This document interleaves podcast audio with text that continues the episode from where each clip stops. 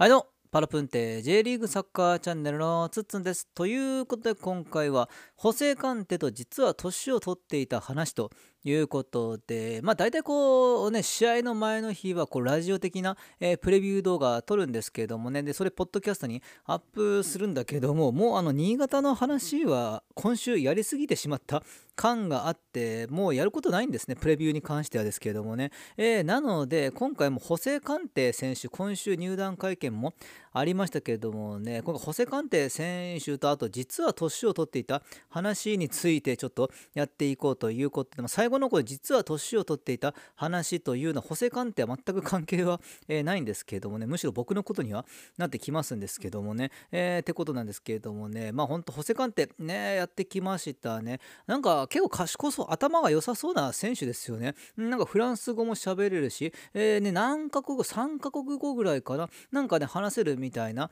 えーことも言ってましたし、こう英語もなんか話せるみたいで、こうね、やっぱ英語が喋れればというか、英語がまあ理解することできれば、チーム内でのコミュニケーションも結構これは楽になると、ね、言われているんで、そこも結構プラス面には働いて、ね、きますよね。で、なんかこれ中国のメディアによると、まあ一部噂はされてましたけれどもね、やっぱり移籍金ゼロみたいですね。まあ本当これ分かりませんけれどもね、まあ、え報道をベースに信じていくのであれば、補正鑑定はどうも移籍金が、えーゼロでの加入というところ、まあこれ多分給与未払いが関連していて、まあ FIFA の規定かな、あの FIFA かなんかの規定で2ヶ月給与未払いがあった場合は移籍金ゼロでまあ対談することができるみたいな契約解除できるよっていうのがあるんですよね。で、それにだから補正鑑定選手が、まあ、当てはまったんじゃないかというところで、まあ、年俸がいくらか分かりません。年俸がいくらか分かんないんですけども、まあ、年齢的に32歳であることとか、いろいろ考えると、そこまでアホみたいな、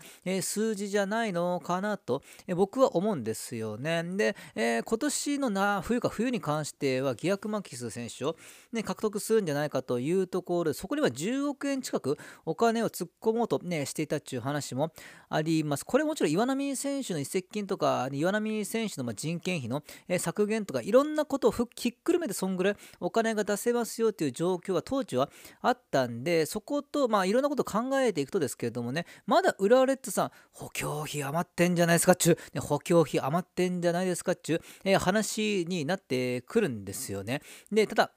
さっきも言った通り、岩波選手の移籍金とか年俸の負担とかの、えーそこのま人件費ですね、岩波選手に、えーかかっていたお金を今後払わなくていい、まあ、他のクラブ移籍するのであればですけれどもね、っていういろんなね、岩波選手に関しては結構、まあ、これも本当憶測にはなってしまうんですけれどもね、移籍金プラスあの岩波選手の年俸のま人件費、えー削減含めて、まあ、ギアクマキス選手に結構お金を投じることができたんじゃないかみたいな話もありますんで、今もちろん岩波選手に関しては浦和レッズの選手になってているんでね、浦和レッズの選手として今、えー岩波選手頑張っているんで、まあ、それはそれでま、まあ、別にいいとして、まあ、そのギアクマキ選手に投じたお金を満額ね、他のクラブ、他の選手に使うかというと、それはもうないのかなというところになってきますんで、まあ、しかしそれでも補強費余ってんじゃないかと僕は、えー思うんですけれどもね、ホセカンテ選手に関しては、まあ、年俸分の負担だけになってきますんでね、で、まあ、岩波選手の移籍金がだから1億円前後とかと言われていたんで、まあ、年俸負担を含めて1億1億5000万ぐらいは、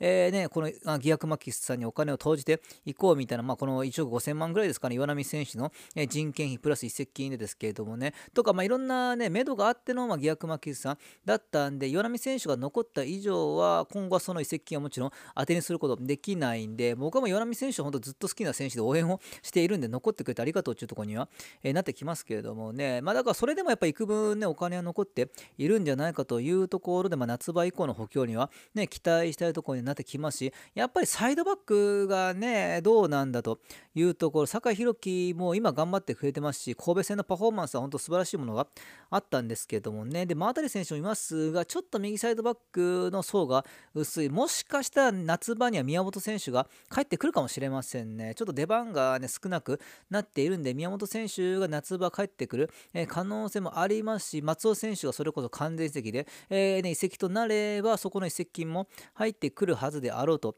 いうところなんで、ね、結構このね、さっきも言ったギアクマキスさんに、え使う予定だったお金の一部と、えー、そしてあと松尾選手の移籍金とかでも入ってくればですけれどもね、ほんといろんなことひっくるめると、まだまだね、投じれるお金ありそうかなっていうのはあります。もちろんこれ、なんかクラブによってはどうかわかんないんですけれどもね、いついつまでに使い切ってほしいっていうお金とか、なんかね、あるみたいなんですね。こう次元爆弾的なお金というかね、えー、そういうのがあるかもしれないというところにはなってきますので、どうなるか分かりませんが、ね、ちょっと夏場の補強も、もしかしたら日本人選手中心であるかもね、知れませんけども、それこそね、まあ、センターバックは充実はしているんだけれどもね、まあ、ボランチのとこも充実しているし、誰かね、こう、例えば急に海外籍しますみたいに、えー、状況になって、もうそこの穴を埋めることはすぐにま可能かなというのもね、ありますんで、まあ、取るとしたらどこになるんでしょうかね。うん、難しいです。選手層も厚いっちゃ厚いですし、もうサイドハーフとかトップ下とか、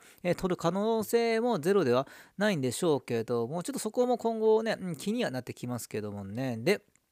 まあ、これでサッカーの話は終わりというところで、もうあのサッカーの話だけ聞きに来たよという方はもう、えもうぜひともブラウザバックでも全然、えここからいいんですけれどもね、で実は年を取っていた話っていうのが、まあ、ありまして、まあ、僕の話なんですけれどもね、うんあの僕、今年で34歳なんですよね。で、まあ、自分で言うのもあれですけれども、34歳にしては童顔とかよく言われて、まあ、うん外見は若く見られると、まあ、精神年齢も低いなって言われるんですけどもね、えー、まあ、本当外見は比較的若いとまあ言ってもらえることが多いんですけれどもね、でだからかわかんないんですけれどもね、あの最近インスタとかの同級生の投稿とか見ていると、あれ？そっか34歳ってこんなもんかってなんか 思うことがあってあそっか34歳っておっさんだよなってこう見た目そうだよな。あの時若かった？同級生もうみんなおっさんになっちゃってんなってなんかあ腹出てんなとかなんかね思うんです。あ家族といい写真撮ってんなとかなんか、えー、思うんですけれどもね。なんかねでも僕も34かって思うとあもう人生の3分の1以上終えてんかってもう3分の1以上終えてるのかってなんか思ってなんかそう最近ねそういうことを、えー、思うことがあってで僕のね同級生の女の子の子供はもう今年で18とかになる人もいるんです。多分ね。18から18はいいあでもそうかそんぐらいか。ちょっと早めに子供を産んだ人は18じゃなく167か。もう子供は167っていう、ね、ところを迎える人もいるんです。本当早くちょっと子供を産んだ方というのが何人かいらっしゃいましてですけれどもね。まあ本当10代後半の方で子供を産んだ方々に関してはね子供がもう高校入学とかね、まあ、2年生とかに、えなる人も実はまあいるっちゃいるっちゅう話には、ね、なってくるんですけどもね。いや本当ね年取ったなってなんか思いますしなんかやっぱ34歳って僕が小さい頃はめっちゃおっさんやんって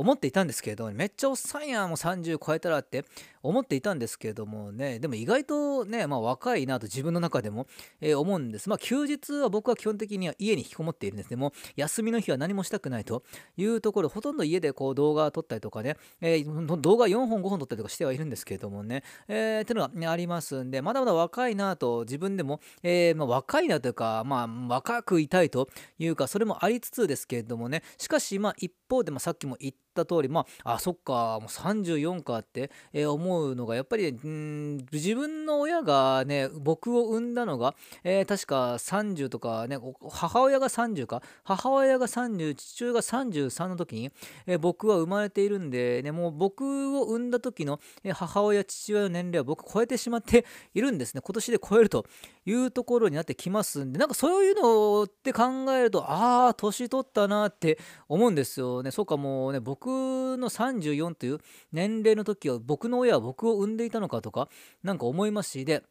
僕のじいちゃんが60後半ぐらいで亡くなったのかな。ほんと60後半とか70前半ぐらいで僕のじいちゃんがどっちも亡くなっているんですけれどもね。ってことで考えるとあもう折り返し地形なんてなんかねえちょっと折り返してんじゃん。もうそこで考えるとそこをじいちゃん基準で言うともう折り返してんだ俺の人生って思うとあれなんか俺何やってんだろうと思う時もいや何やってんだろうとかねまあしっかり仕事はねもちろんしてはいるんですよ。もちろんしっかり、え、働いているんですけれどもね。働働いているんだけれどもなんかなんか人生の変化というか最近ないなとかやっぱ34ってそういう年なのかなってなんか、えー、思うこともあってね。でこの間職場の、ね、人と話していたんですけれどもね職場の人とまあ、まあ、よくあるのがやっぱジェネレーションギャップとかなんかそういうところには、ね、なってきますけどもねやっぱりねもうたまごっちが通用しないんですね。たまごっちなるものがあったぐらいのなんかね、えー、本当ね長い長い昔の話やたまごっちというねうんこを処理しないと死んじゃうおもちゃ生き物がおったんじゃっっていうところからねなんか昔昔の話からなんか入るようなねもじゃないとなんかそういう話をなんか僕らがしてしまっているみたいなところです。なんかたまごっちってあったよねって話をしていたら若い子がなんかあーなんかあったらしいですねみたいな。なんかねことを言われていてね。うんなんかそういうの聞くとああそうかたまごっちはもう通じないのかとか。じゃあもうあのコロコロコミックとボンボンとか全く通じねえんだなとか思うんですね。もうボンボンって何って感じでしょうね。コロコロコミックはまだあれかもしれませんけど。とね、ボンボンは多分わかんないでしょ、今の若い子はですけれどもね。とかなんかね、あと何があるかなんかそういう、なんかもう34って絶妙な年だなって、なんか若くもうな、若い子から見ると34は若くはないんだろうけれども、しかしまあ、